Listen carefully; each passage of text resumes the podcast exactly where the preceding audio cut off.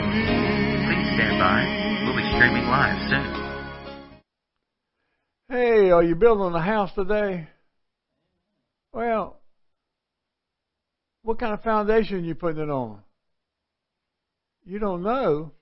Well, you better check out because Jesus said if you build the house upon the sand and the storms come, then you're going to get blown over. But if you build a house upon the rock, which is a firm foundation, then you're going to have a steady house. It may sway a little bit, but it's not going to fall. You're going to be able to get through the storms of life.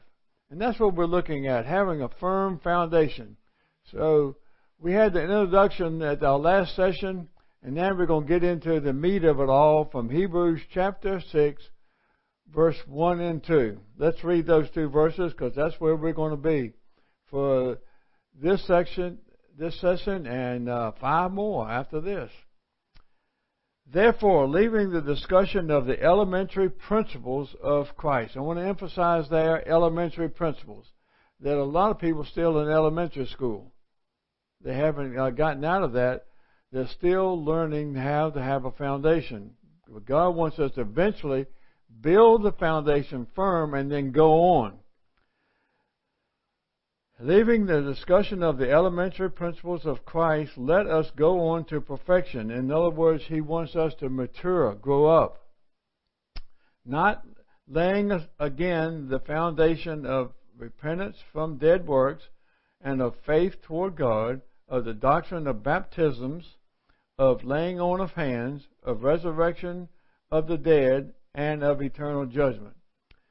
So we're going to be looking at these definite principles that need to be firmly planted in our lives so that we can build a house for God to dwell in. He doesn't want to build in just any old shack. He don't want to build anything that's going to be blown over every time we got a storm. No, he wants us to have something that's firmly planted upon him and we will not be swayed no matter what.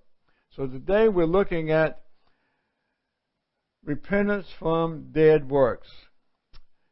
Those who are called, those, you know, from the John the Baptist and Jesus, they were calling people to repentance. Let's just look at a, a scripture or two of these. And um, John the Baptist, as recorded in Matthew chapter 3, verse 2, in those days John the Baptist came preaching in the wilderness of Judea and saying, Repent, for the kingdom of heaven is at hand. Repent. Repent. I mean, he was just saying it loudly as he could. Then Jesus, as recorded in the fourth chapter, verse 17, Jesus said, from the time that Jesus began to preach, to say, Repent, for the kingdom of heaven is at hand. See, that is the first thing that needs to take place. Then, over in Acts chapter 2, verse 38, we have Peter. We have Peter who, preaching on the day of Pentecost, Acts chapter 2, verse 38. Ah, one more page here. Then uh, Peter said to them, Repent. See, it's important. John the Baptist said it. Jesus said it. Peter said it. That's the first thing on the heart of God is for people to repent. There must be a repentance.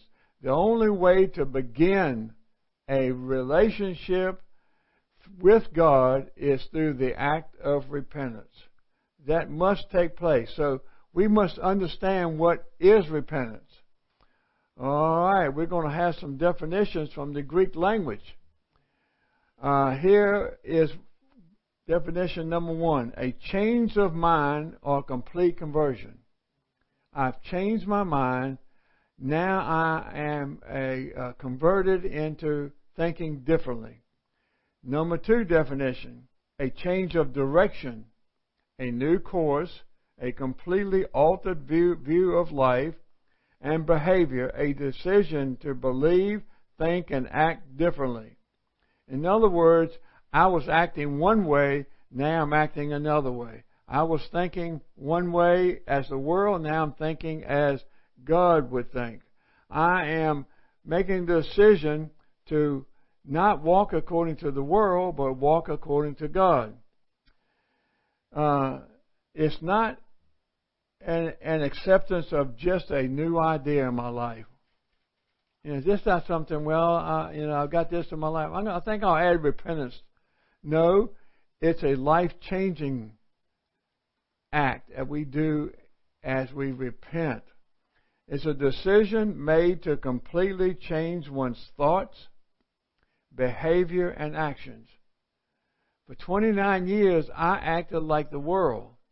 Now I'm behaving or trying to behave or becoming more like behavior of God, how He acts, how He does things, how He thinks. So that's where my behavior should reflect. Should reflect that the fact that my life has changed. It's a total transformation, wholly affecting every area of my life, every area of your life. It's not just something I add into my life, it's something that is my life. Okay? It's not an emotional thing. Hmm. Even though a decision of the mind could bring emotions. How many times have you seen people go down to the altar and cry there, uh, oh, this crying up a storm, and get up and still act the same? Well, they haven't repented. There's no change. They had an emotional experience, but didn't have true repentance in their lives. Emotions may come, but repentance is not an emotional thing. It is a decision that you make. It originates in the heart to leave a life of sin, flesh, and selfishness. I'm not living for myself any longer. No, I die to self. Now I turn towards God with all my heart and mind in order to follow Jesus.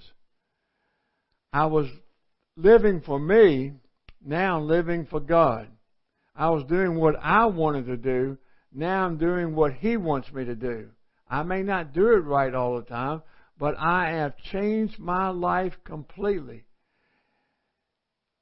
Frank's life, gone. Old nature is gone. Behold, I have a new nature, a nature of God. Therefore, my whole life will change in the way I speak, the way I think, the way I act, the way I look at things, the way I carry myself, everything will reflect God, should reflect God in my life because I have repented. In other words, Jesus is just not a part of my life, He is my life. You know, we may go to church, we may uh, attend some Bible studies, and we got Jesus in our life, but sometimes people just, well, I've got my life and then I've also got the life of Jesus. No, you either got Jesus or eventually you have nothing. All of Jesus, all of Jesus. It's not something you add into, it's something that has changed you completely. So that is repentance a total change of life from your old life to your new life in Christ Jesus. Living for self, no longer. Living for Jesus, yes, every single day. What does He want? What is His thoughts? How, what is He seeing? What is His plan for my life? Not what I plan, what He plans. So I commit to that. I present myself to that every single day.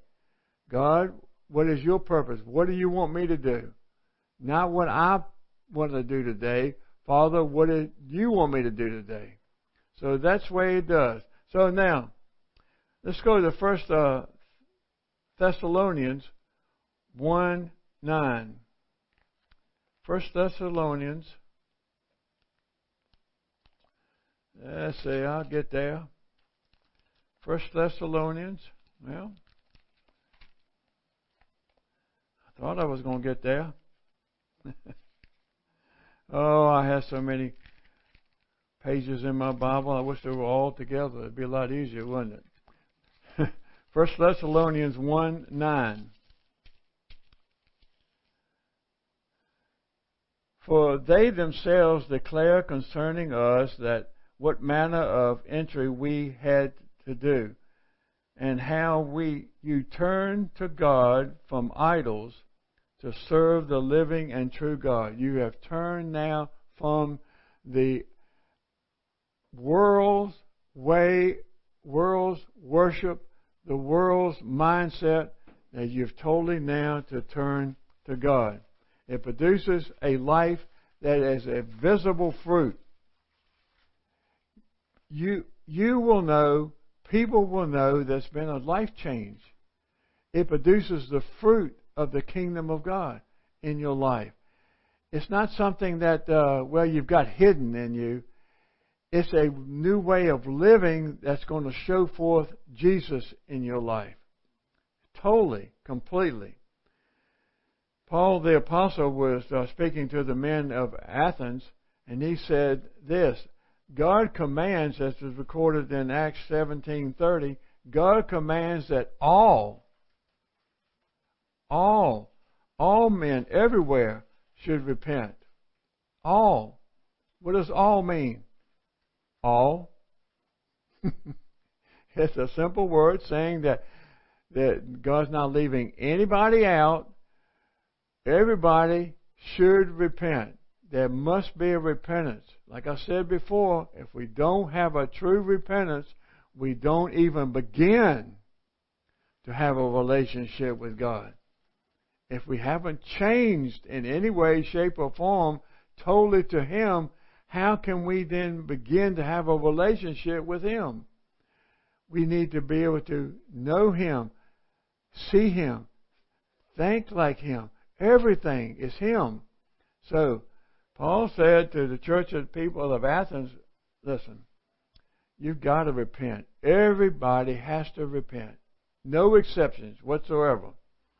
Now, we're going to look at uh, a subject that's probably, you know, well, people get sorrowful, you know, and uh, they they feel that grief inside of. They feel guilty, and they they repent.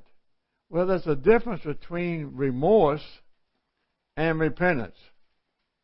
We're going to look at Matthew chapter 27.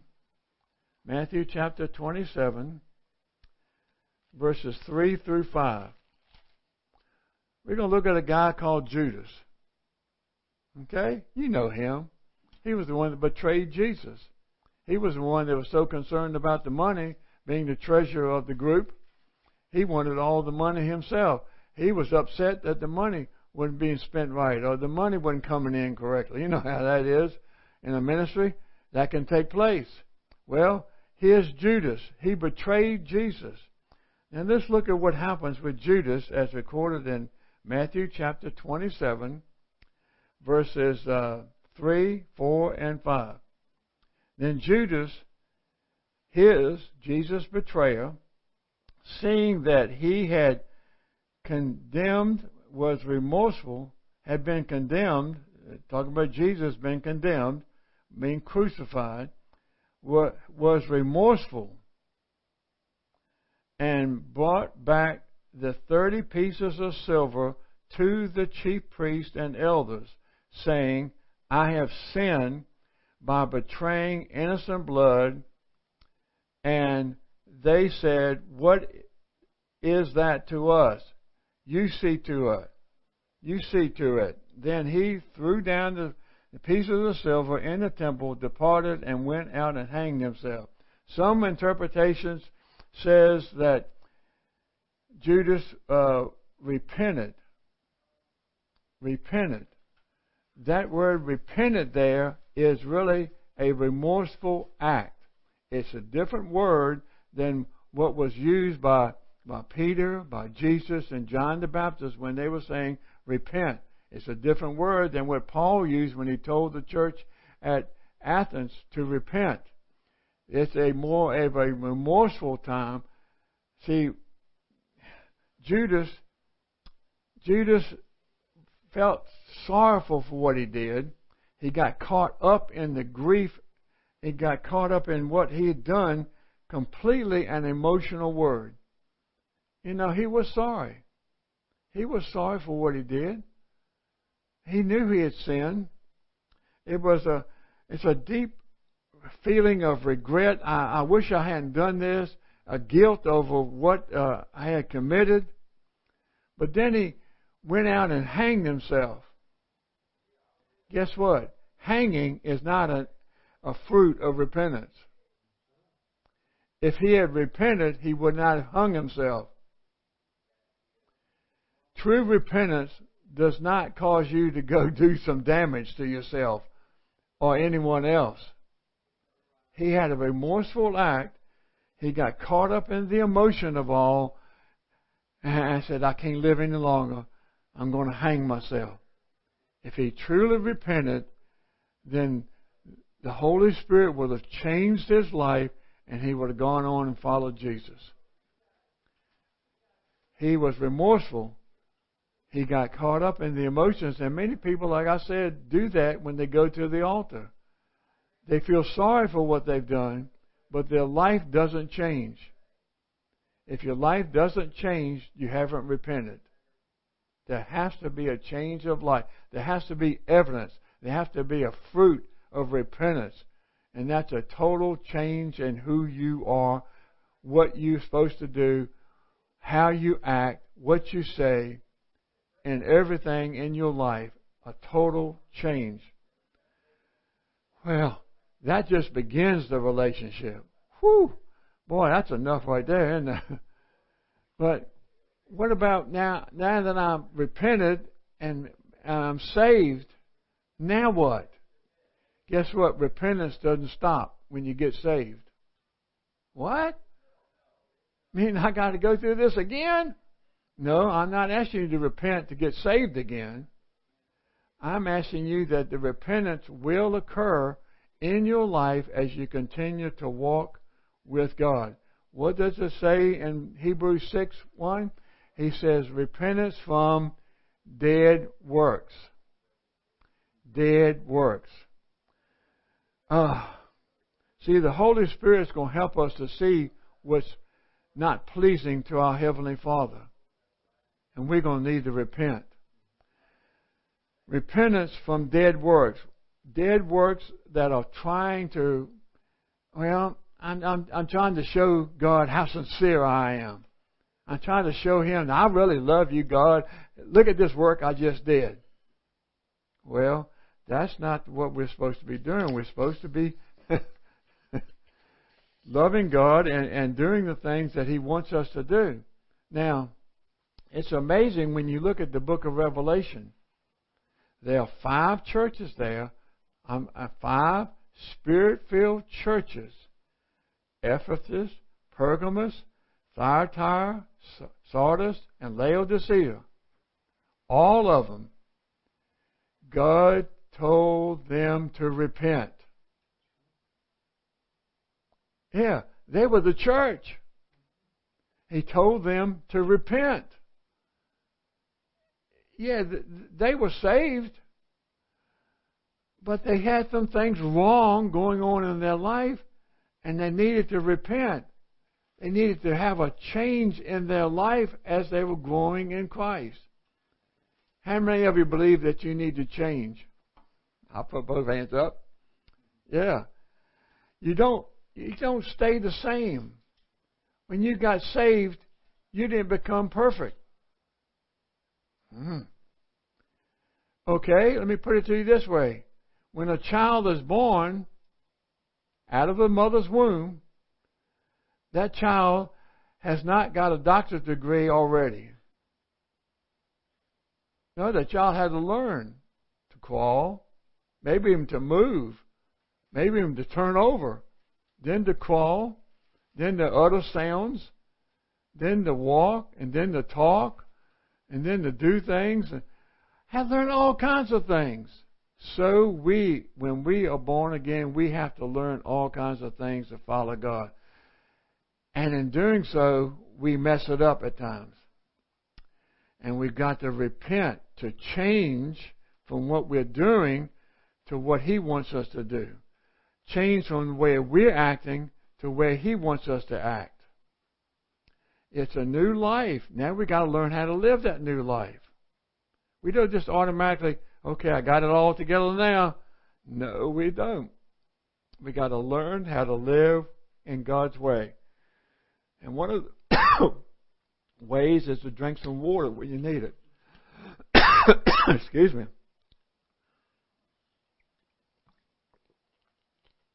I give you permission to do it yourself, okay? Ah, praise the Lord.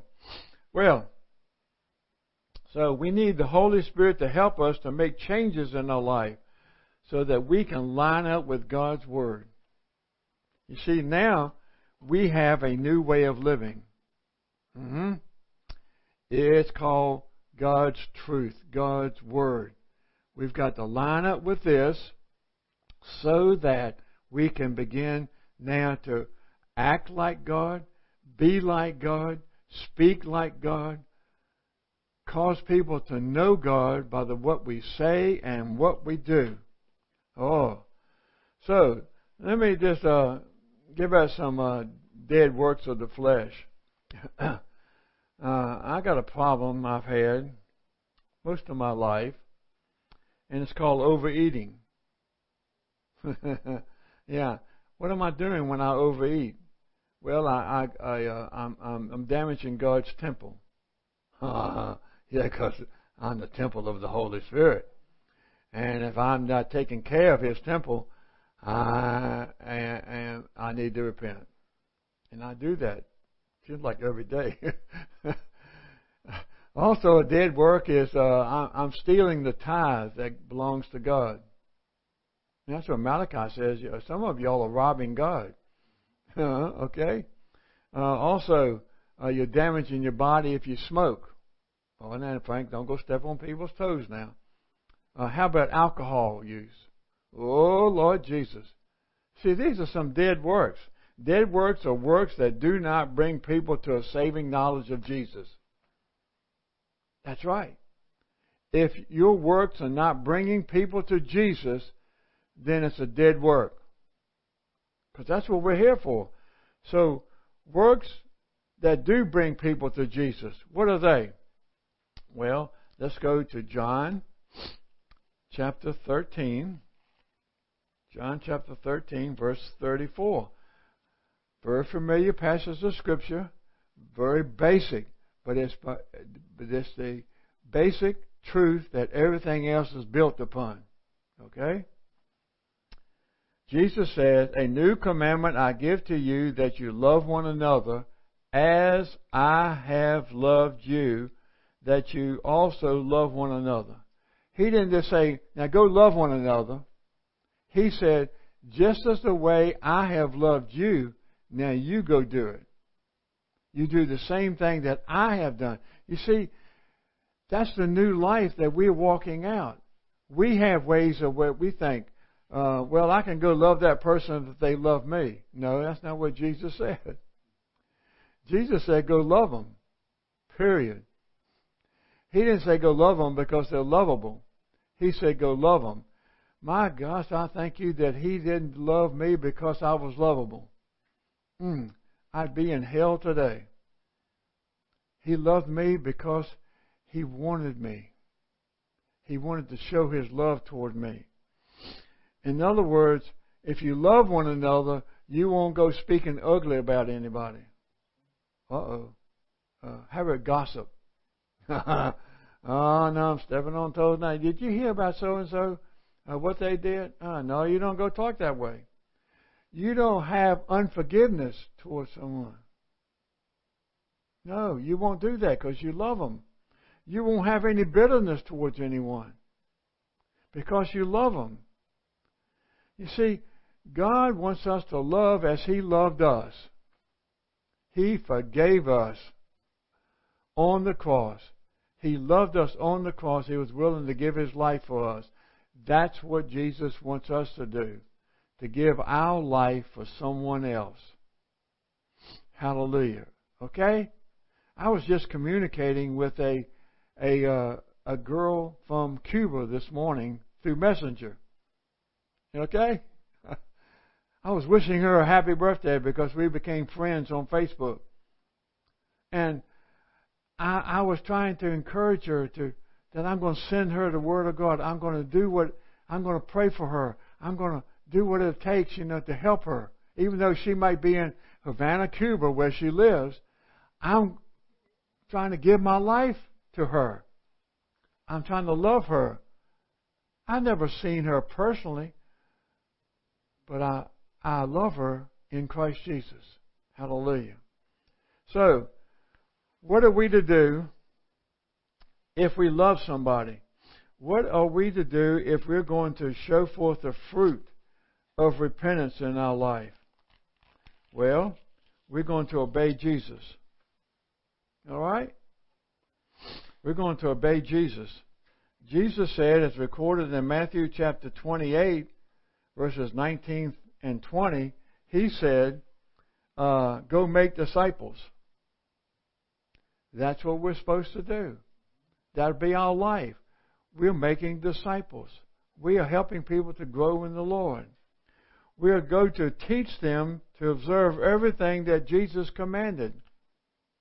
Teaching them how we're we're to, we're to go and and and always um, be with them. We're to make sure that they are turning their life over to Jesus and following Him. We are showing them the example. We are helping them in every possible way. Well, what else are we supposed to do? Well, uh, Mark tells us oh, in his uh, gospel tells us in uh, 16, verses 15 through 18. He says, He who believes, well, in verse 15, it says, Go into all the world and preach the gospel. Well, I'm not a preacher. Oh, yes, you are. You're to go and proclaim the good news. You know, it'd be nice if you could go and do that and, and they report it on, on the newscast. no, they won't do that. no, but you're still to go and proclaim the good news of Jesus Christ. Then it says that these signs will follow those who believe. In my name they will cast out demons. Uh, I don't know if I want to do that or not. Yes, that's what he's commanding us to do. If we're going to show a fruit of repentance, we'll be out there helping people to be set free from the bondage of Satan. Yes, we will. Uh, we will speak with new tongues. You mean I got to speak in in, a, in in another language? I got to pray in the Spirit? Yes. That helps us to build ourselves up and to proclaim what God wants us to speak. Yes, that'll help. I guarantee. That's what I did when I when I came here to record this. Praying in the Spirit. It helps you. Hallelujah. We are to uh, lay hands on the sick and they will recover. Oh no, I don't want to do that. They sick, that sickness might come into me. No, God's going to protect you. You're going to lay hands on them and they will recover. Maybe instant, it may be a continuous thing, but they're going to get well. See, that's what God calls us to do in obedience to Him. That's the, the works that God wants us to do. That helps people to know Jesus, to know Him. Um, I'm going to. You remember when I was talking about, I, I mentioned the churches in Laodicea and Sardis and Thyatira and Pergamos and Ephesus, and God told those churches to repent. I believe what God is telling the church today is to repent. To repent. You see, we're putting off all the problems in this country, in the United States of America, and probably other countries as well. We're putting off all the problems on the government. The government is not the problem. The church is. The church needs to repent. If well, that's what God says. Remember what God says over in um, oh, over here. Second Chronicles. Wow, way over there. Second Chronicles seven fourteen.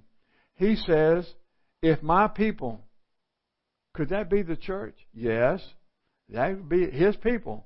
If my people will humble themselves, oh, oh, we got to humble ourselves before God and seek His face. We got to humble ourselves and pray and seek His face. Yes, we got to do that. We got to come unto God and to seek His face. We got to seek Him. We're not seeking Him for things. We're seeking Him. We're coming out to His presence, His glorious presence.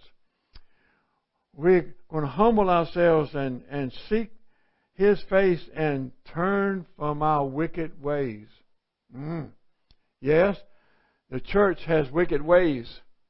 What are those? Well, we're doing a lot of things for ourselves. Oh, yes, we go out and help people, you know, give to the poor. We send some money over here. But what are we doing to reach people for Jesus and bring them into the kingdom of God? We need to turn from the, the works that are not bringing people into the kingdom into works that will. Turn from our wicked ways, the ways that benefit us, the ways that make us look good.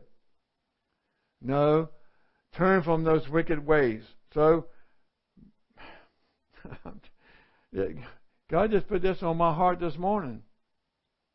I got the church is the problem. The church is the problem in the country, not the government.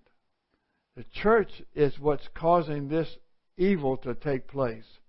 We've got to turn from our wicked way. We've got to humble ourselves, seek God's face, turn from our wicked ways, then he says, I'll hear. I'll hear now. I'll hear what you're I'll hear. I'll hear your prayers. I'll hear what you're saying. And I'll forgive you. And I'll heal your land. Do we need healing in the land of the United States of America today? Yes. Do we need healing in every country in the world today? Yes. So how is that going to take place? When God's people get together and pray, humble themselves, seek God, turn from their wicked ways, then He's going to hear us. He's going to forgive us, and He'll heal our land. Church, repent. Oh, okay. So, let me end up with the four elements of repentance. Oh, you've had enough already, Frank. Can we just stop?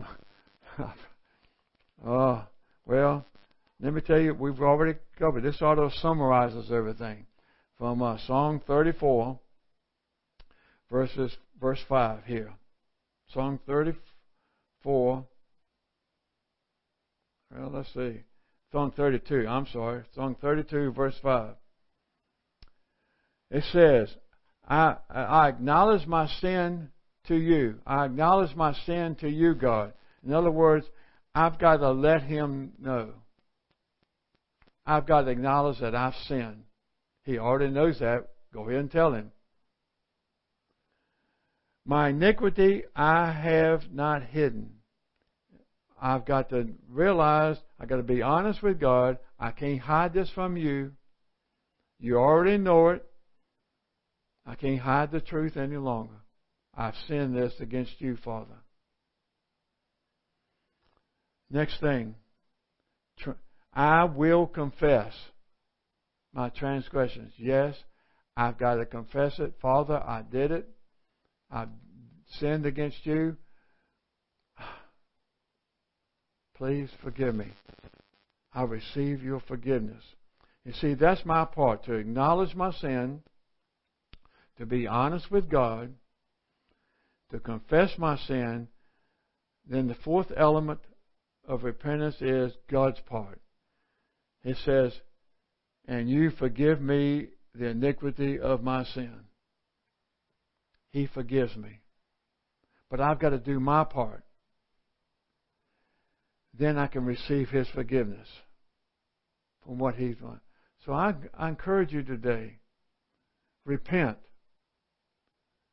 Uh, you may not be saved. Repent. Turn to God. Give your life to Him. Start that relationship with Him. Oh, but I, I'm saved. I'm filled with the Holy Spirit even. But that doesn't mean I don't need to repent at times to change in my life. That I need to acknowledge Him that I need a change. And I need to come before Him and honestly say, God, I have messed it up. I have sinned. I repent of this. I'm turning away from it and I'm going towards you. Would you do that today? Your life will change. Would you do that? Allow the Holy Spirit to examine you and show you. He's ready there to help you. Give him a chance today. In Jesus' name, amen.